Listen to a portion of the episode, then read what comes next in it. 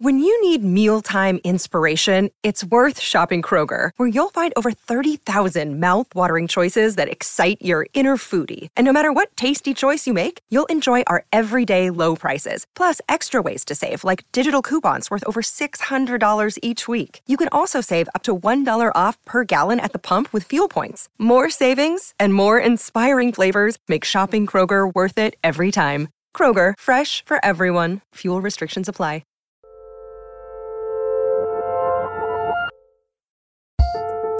Hello, and welcome to another episode of Working Overtime, Working's bi weekly advice focused NCIS to Working's JAG. I'm your host, June Thomas. And I'm your other host, Karen Han. How are you, Karen? I'm doing pretty good. And I'm really excited to talk about, well, what we're going to get to for this episode. I won't spoil it in advance because for the past few weeks, like, I've been well, I don't know how much I can spoil it, but I've been in a pretty big feedback loop, so. Ooh. Now I am even more excited to have this conversation. Me too. And I guess I, I will reverse spoil it now by asking you, what are we talking about for this episode? Indeed. So today I want to chew over something that is an essential element of the creative process, but which is really difficult to do well. And that is giving receiving and processing feedback. First, I'm curious are you one of those people who is constantly seeking feedback? And do you like to offer your own views to colleagues or friends who are struggling with something? How do you rate your feedback quotient? This is such a fun topic, and I have to admit, I'm definitely not someone who constantly seeks out feedback but I think at least partially that's because I was in an environment where I, where I got it pretty much automatically for such a long time, yeah. where I had a staff job and there was an editor that I worked with who was responsible for overseeing my work. That said, I do feel like feedback generally makes me really nervous. Uh, like I hated parent teacher conferences when I was a kid, not because I was naughty in school or anything. I was no. just like, oh, what if they say something bad about me? That said, I love giving advice, and I feel like my advice is generally like okay or else would I be a part of this advice based podcast? Indeed. I don't know. What yeah. about you? Well, I think somewhat similarly, I'm not one of those people who says, Hey, tell me how I'm doing. Like, mm-hmm. which, you mm-hmm. know, I suppose I can't really say now, no shade, because the way that I said that suggests that the shade is already thrown. But I do have quite a few opinions, and I am pretty happy to share them with people. And if they ask me, well, I am ready. I want to begin this topic, though, with what might be a controversial opinion. I don't think people should share unsolicited negative feedback.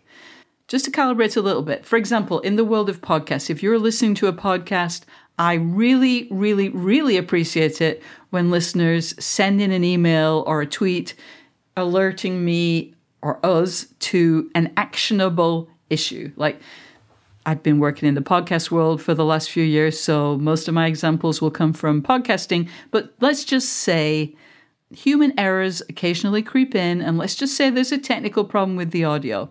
That's something we can fix, and we want to fix, and we want to fix as soon as possible. So I am really grateful when listeners report things like that, or in a print context, you know, telling a publication or a writer about a misspelled name or a factual error. People will appreciate hearing about things like that so they can correct them.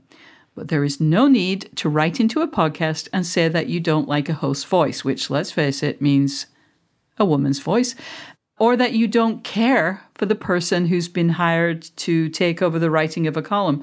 Those things are not changeable. Decisions have been made. There's nothing that can be done. And it's just kind of mean and intrusive to share your opinion on those topics. However, if a podcast or a magazine or a friend asks for your advice, they want to know what you think of something, by all means, go off. It can be really helpful to hear what listeners think of concepts or segments or experiments that we're trying on working and working overtime, we really want to hear suggestions for guests. We want to hear about challenges you're experiencing or questions that you have. We want to hear your success stories so that we can share them with our listeners. But, and I say this with love, there is really no need to tell me that I talk funny. what do you think, Karen? I think you're really right on the money. And I think it ultimately comes down to what's uh, basically objective versus subjective. Like the, the, stuff that you're talking about, like audio errors, that's objective. Like something was wrong with the thing. Like it is a fact that something was off. But then there's the subjective stuff, which I feel like is what people tend to want to write in about more often, and why the media landscape, kind of as you were saying, has so many think pieces about vocal fry and vocal tics, specifically with regards to women's voices, and why people seem to hate listening to women. Um, that's subjective stuff. To quote the dude, that's just your opinion, man. and it's not really helpful. Yeah. It's also always kind of upsetting because you don't have to read very far between the lines to sense that someone is giving you this kind of feedback because they're sexist or otherwise inherently look down on you in some way, even if they may not recognize it or not intend it in that way. Yeah. I think it's also very different to offer feedback to a stranger than to a friend on multiple levels. Yeah. Again, the kinds of bad messages that we get, I think, tend to come from people who have some kind of parasocial relationship going on, in that they assume something about you, even though they don't actually know you at all. And sort of on that same token, it's the anonymity of the internet, I think, that also tends to make people feel more emboldened to send things like that. Basically, the harassment that a lot of my female colleagues get or my non white colleagues get. Mm-hmm. I feel like if those people ran into you on the street, they would never say that in a million years. Amen. But I will say that good, actionable feedback, it's super helpful. In the world of journalism, we call that editing. I've watched enough TV shows that I know programs like the Iowa Writers Workshop, or I guess all MFA programs, have a pretty robust critique process. What has worked for you? Are there styles of feedback or kinds of feedback that you've found particularly useful? Well, I remember like when I was like in math class in elementary school, middle school, high school, one of the big things that teachers say is show your work. And mm. I mm-hmm. think that applies to feedback. A really good editor, I think, should inherently be able to sense if something isn't working, but on top of that, they should be able to articulate that in a way that allows the writer to work on that issue rather than the editor sort of commandeering whatever the piece is and doing it for them. Yeah. I think a big thing also is that an editor should be helping you to tell your story. Like whoever is giving you feedback should be helping your vision rather than shaping your story into the one that they personally want to tell. And hopefully you should have hashed that distinction out when you started working together with whoever it is that you asked to help you with something. Oh, right on. I mean, yes, yes, yes, yes. All so true. I want to respond to that and share more thoughts about feedback after this break. This podcast is sponsored by Ramp. Are you the decision maker in your company? Consider this. For the first time in decades, there's a better option for a corporate card and spend management platform. Meet Ramp, the only corporate card and spend management system designed to help you spend less money so you can make more. Most corporate credit cards offer points as incentives, but those points amount to less than their worth in real cash value. Ramp's business cards offer you cash back, real money in your pocket. Plus, you control who spends what with each vendor. And Ramp software collects and verifies receipts automatically, which means you'll stop wasteful spending and close your books in hours instead of days. Businesses that use Ramp add up to 5% to their bottom line the first year. If you're a decision maker, adding Ramp could be one of the best decisions you've ever made. And now get $250 when you join Ramp for free. Just go to ramp.com slash easy. Ramp.com slash easy. R-A-M-P.com slash easy. Cards issued by Sutton Bank and Celtic Bank members FDIC terms and conditions apply. Hey listeners, is there a particular creative struggle you'd like to hear us tackle? Let us know by emailing us at working at slate.com, or even better, you can call us and leave a message at 304 933 9675. That's 304 933 WORK. You can also record a voice memo on your phone or by whatever means and send it to us at working at slate.com. All right, we're back. So, as we've established, there's an art to giving feedback, but I think it is just as important to do a good job of asking for feedback, giving a useful critique, and offering constructive suggestions they're acts of kindness you know you're mm-hmm. sharing your thoughts your your insights and people can only do that when you are clear about what you need from them Let me give you some examples of the kinds of things I'm talking about. I think you should tell the people you're asking for input why you're calling on them. What are you going to do with their advice? What kinds of decisions is it going to inform? Is there anything in particular that you're focused on or an aspect of the project that you particularly think you need help with? You know where your insecurities are or what you're uncertain about, so focus their attention on those things. I think you're totally right that if you can give that kind of honed in structure to someone that you're asking for feedback, it's definitely for the best. That said, mm-hmm. I have definitely given my work to my friends to look at by just saying, hey, just tell me what you think about this as guidelines. But maybe that's the advantage of showing your work to someone that you know really well. Yeah. You trust yeah. them to assess your work on a level that's as basic as just vibes. But that aside, this has usually happened in relatively final stages as opposed to an earlier stage where I might really be trying to hash something specific out. But again, generally, yes, the more specific you can be in any given situation, the better. You make a really good point. It does matter who you're asking, in mm-hmm. part because when you are asking from close friends or people that you really trust, you don't ever question what the person's motivations might be. And that sounds maybe a little bit arch or weird, but I'm just aware that sometimes there are agendas in, in you know, at workplaces or whatever. And so all feedback requests are not equal. Yeah, Before we true. leave this topic though, I want to add that I think it's fine to tell people if there are things you don't want to hear about you know? That could be because it's too early to be judged like in the case of audio. If you still need to clean up the interview to kind of get rid of background noise or a loud air conditioner or something like that you can just let the people who are giving feedback know that you don't need to hear about the quality issues with the actualities. Just let them know that you know that's not quite right yet. Or mm-hmm. if you don't have the music cues in, just let them know they're coming. So people don't waste their time kind of offering suggestions on something that you're just not ready for. But, you know, maybe it's a good idea to flag that you might be asking them about stuff like that down the line. Mm-hmm. Is this something you've done with a writing project? I have, but pretty rarely, I would say. I've sort of talked about this on the show mm. before, but I have a really bad habit of being pretty precious about my work in terms of how done it has to be or how good I think it has to be. Yeah for me to be comfortable to show it to anybody else, yeah. which is not always a good practice. But I've shown very nascent stages of, for example, a feature screenplay to some friends just to sort of like let them get a sense of what I'm working on. Yeah. Although in one instance it was specifically for them to get a sense of like my writing in a like genre space yeah. as opposed to me trying to get feedback from them. Yeah, yeah, yeah. I guess my overarching point here is that the more you can share with the people whose time and thoughts you're soliciting, the better. When I'd written one chapter of my book, I asked my editor for a quick take on certain specific questions where I was feeling really unsure because I was making a switch, you know, from writing articles mm-hmm. to writing a book. Things, you know, like was I spelling out the citations too much?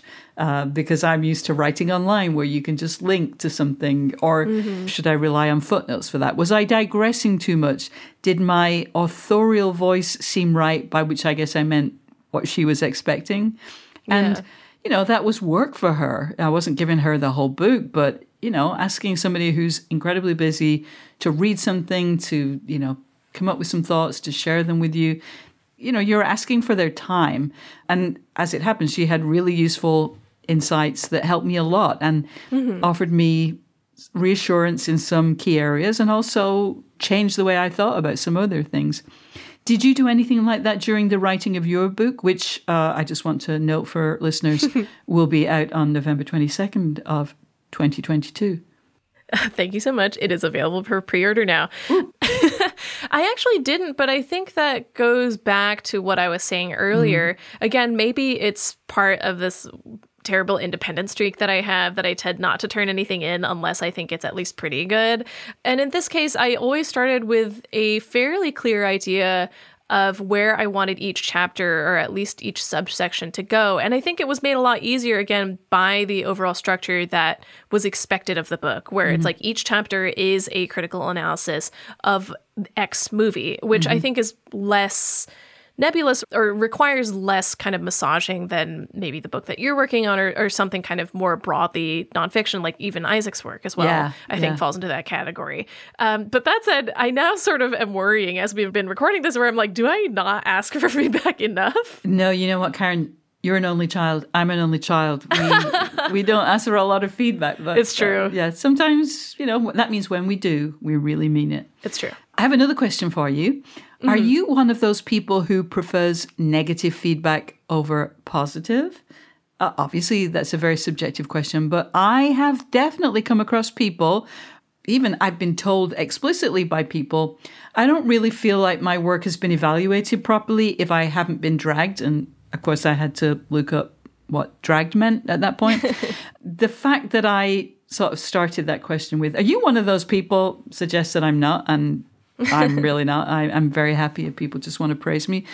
But at the same time, I admit that, like, when I file a story to somebody and they make, you know, two changes, one of which was adding a link, I'm always a little bit worried that maybe they haven't really engaged with the piece. You know, you're asking for feedback because you want external input. And if they don't have a ton to add, they haven't really expanded your perspective. So, where do you come down on the negative vibes only question? I love positive feedback. I do not like being dragged. But that said, I don't think too much of either is really the hallmark of good work, if Yeah. that makes sense. Like, I Yeah. really think it depends on the piece and on the editor. I said earlier that I think a good editor should have a sixth sense about writing. But on the flip side of that, I think a good writer will have a sixth sense of how genuinely an editor is engaging with their piece. I've definitely had pieces go up with very little editing before, and depending on the editor, my impression of whether or not that happened for convenience's sake or because the piece didn't actually need that much tweaking was very, very different. Yeah, yeah. Basically, apart from liking praise or being kind of masochistic about it, you want to have a good working relationship with whomever you're asking for feedback or advice. You should be able to trust however much or however little they end up doing to your piece before publication.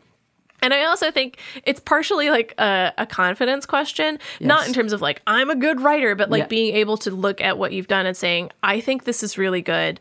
I think, or like, sort of what you were saying in terms of adding for asking for specific feedback where you're like you'll have a sense of like maybe this i think is weak this is what i think the editor will come back to me with as Yeah. opposed to like if you think a piece again is really good you're like i don't really know like where feedback would come back and i would feel okay if this published as is Exactly. There's a feeling that's almost like a premonition when Yeah. you know, or you kind of, and you don't hope because it means more work, but you actually kind of know that a section or a whole area needs needs to be developed, and you don't necessarily want to do that work. But when an editor, sa- you know, kind of points and says, "This really needs to be developed," you're like, "Yeah, I know."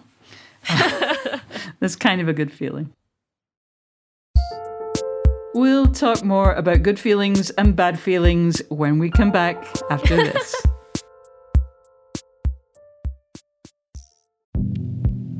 This is Dahlia Lithwick, host of Slate's legal podcast, Amicus. If you're listening to this show, you might be interested in Amicus's live show that we're hosting in Washington, D.C. on Tuesday, May the 14th. My colleague, Mark Joseph Stern, and I will be talking to some amazing guests, including Sherrilyn Ifill and a sitting state Supreme Court justice all about how originalism, a relatively recently invented way of interpreting the Constitution, has taken over the Supreme Court and radically reshaped the law. It's been doctrinal rocket fuel for the conservative legal movement and facilitated the rolling back of abortion rights, the expansion of gun rights, and the obliteration of the separation of church and state. And as another wildly consequential Supreme Court term careers to its end, the court's originalists are on a tear. But there's something you can do about it, and we hope you'll join us in DC on May 14th to explore the possible pathways out of the current situation. Go to slate.com slash amicus live for tickets. Listeners, I just want to remind you that if you're enjoying working overtime, please subscribe to Working so that you never miss an episode. And if you listen on Apple Podcasts, we'd love you to rate and review the show. It really does help new listeners to find us. And if Overcast is your app of choice, please hit the star to recommend the episode to others. All right. There's one more aspect to this process, I think, which is managing the flow of feedback to the person who needs to assimilate it or just generally organizing the feedback process. I'm going to use another example from podcasting. Some narrative shows, I think most famously This American Life, have a critique method where they gather a whole bunch of people in lots of different roles and at very different levels of seniority Everybody sits in a room. Sometimes it needs to be a pretty big room. They play the latest version of the piece and then they ask everyone to share what they think. And potentially the most junior intern gets the same platform for criticism as the most executive of producers. And I don't know, that just seems like a lot of input for a writer or producer or whoever has to take action on it to deal with. I know that you've been in writers' rooms, so I'm guessing you've taken part in some version of that process. What did you make of it? It's really, really wonderful when everyone is on the same page about the work itself, mm. if not necessarily the topic or specific details. And I think the important thing to remember is that just because you're being asked for feedback doesn't mean that you have to give it if Ooh. there really isn't anything to say, which yes. is potentially a mean uh, bit of feedback about feedback. For instance, I've heard nightmare stories from friends who've been through the development process where executives will give notes that make no sense purely because they feel like they have to contribute in some way or feel like it's their job to have to say something. You don't have to say anything. Like, it's the same principle as sort of as what we were talking about with editing, where if a piece is really good, there's not necessarily going to be that many tweaks that you have to make to it. Yeah. With regards to that structure specifically of having anyone at any level in the company being able to weigh in on something, again, I think it's very valuable for all those people to know you don't have to say anything if you don't have anything to say. Yeah. But I think it is a really valuable kind of platform because I, I remember like when I was at Polygon, one of the projects that came up was like the best 100 games of like the last X years or so. Mm-hmm. And a lot of the younger writers were saying, like, why aren't we talking about like Kim Kardashian's Hollywood, like the mobile game, for example? And a lot of the older writers were like, why would we include that? But it's like, no, that game is very widely downloaded. Yeah. It hugely impacted a lot of mobile games that came after it. It has a very big footprint in the world of games. And you wouldn't have gotten that if you hadn't had the more junior writers around to weigh in on it. Yeah, that's a great point. I can really relate to the thing you said about producers feeling they had to say something. You know, I've never had an absolutely nightmare editing experience, mm-hmm. but when I would write occasionally for magazines with a lot of levels of editors. You know, I'm thinking, for example, of outlets in the extended Bloomberg universe. you had the sense that everything had to go up the editorial chain, and at every step on the ladder, an editor had to change something. Oof. And there were times when that was just a, a little bit silly, you know. But on the plus side, those are also the kinds of places that tend to have high rates. So, you know, at least you had that comfort to, yeah, you're to like, you at least I'm getting paid for it. So, exactly. okay, I'll deal with it. Exactly.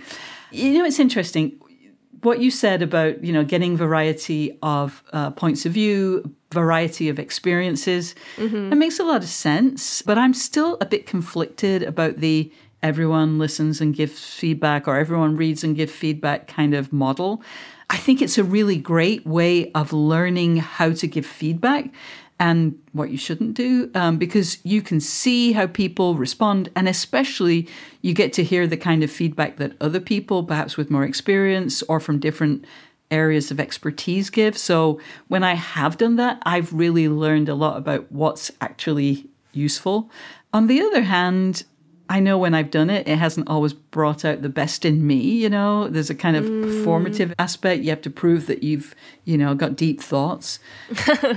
And also, like, this will sound maybe a little too, I don't know, snowflakey, but just like on a personal level, when you've made a criticism in front of people, you know for sure that they've heard it. So if then they don't take it on board and make the change you're suggesting, you know for sure that they diss you, which is to say that they rejected your idea.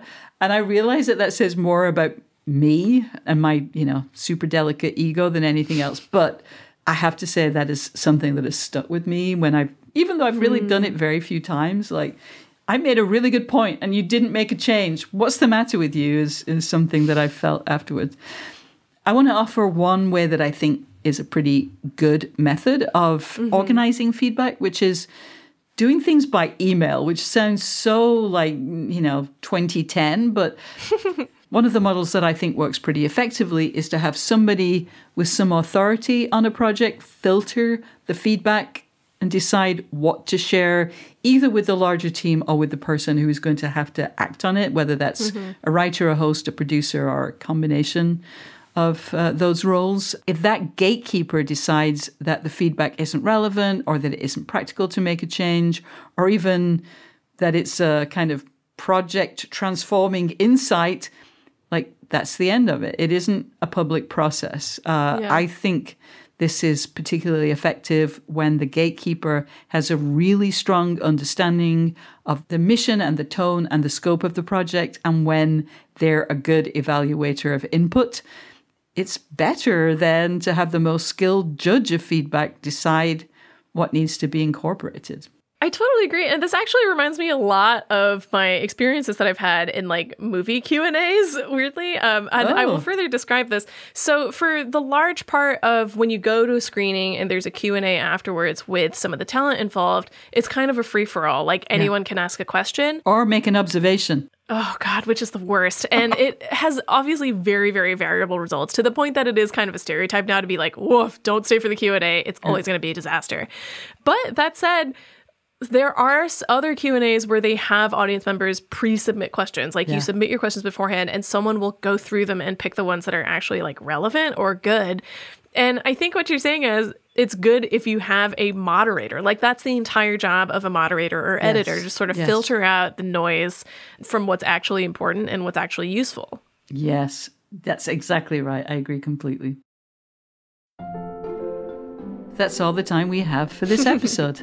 Thank you so much for listening. And if you like the show, don't forget to subscribe wherever you get your podcasts. And if you have questions you'd like us to address, we really would love to hear from you. You can send us an email at working at slate.com or give us a ring at 304 933 WORK. And if you'd like to support what we do, sign up for Slate Plus at slate.com slash working plus. You'll get bonus content, including exclusive episodes of Slow Burn and Big Mood, Little Mood. And you'll be supporting what we do right here on Working. It's only a dollar for the first month.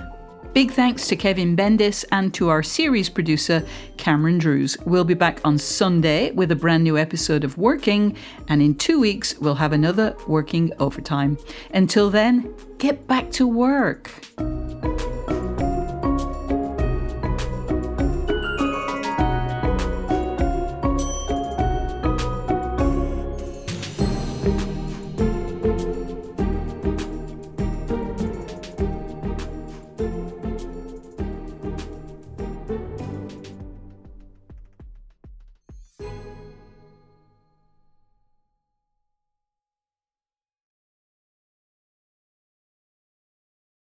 Sick of being upsold at gyms?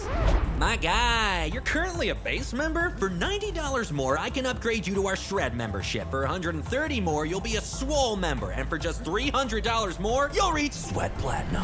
At Planet Fitness, you'll get energy without the upsell. Never pushy, always free fitness training and equipment for every workout. It's fitness that fits your budget. Join Planet Fitness for just $1 down and $10 a month. Cancel anytime. Deal ends Friday, May 10th. See Home Club for details.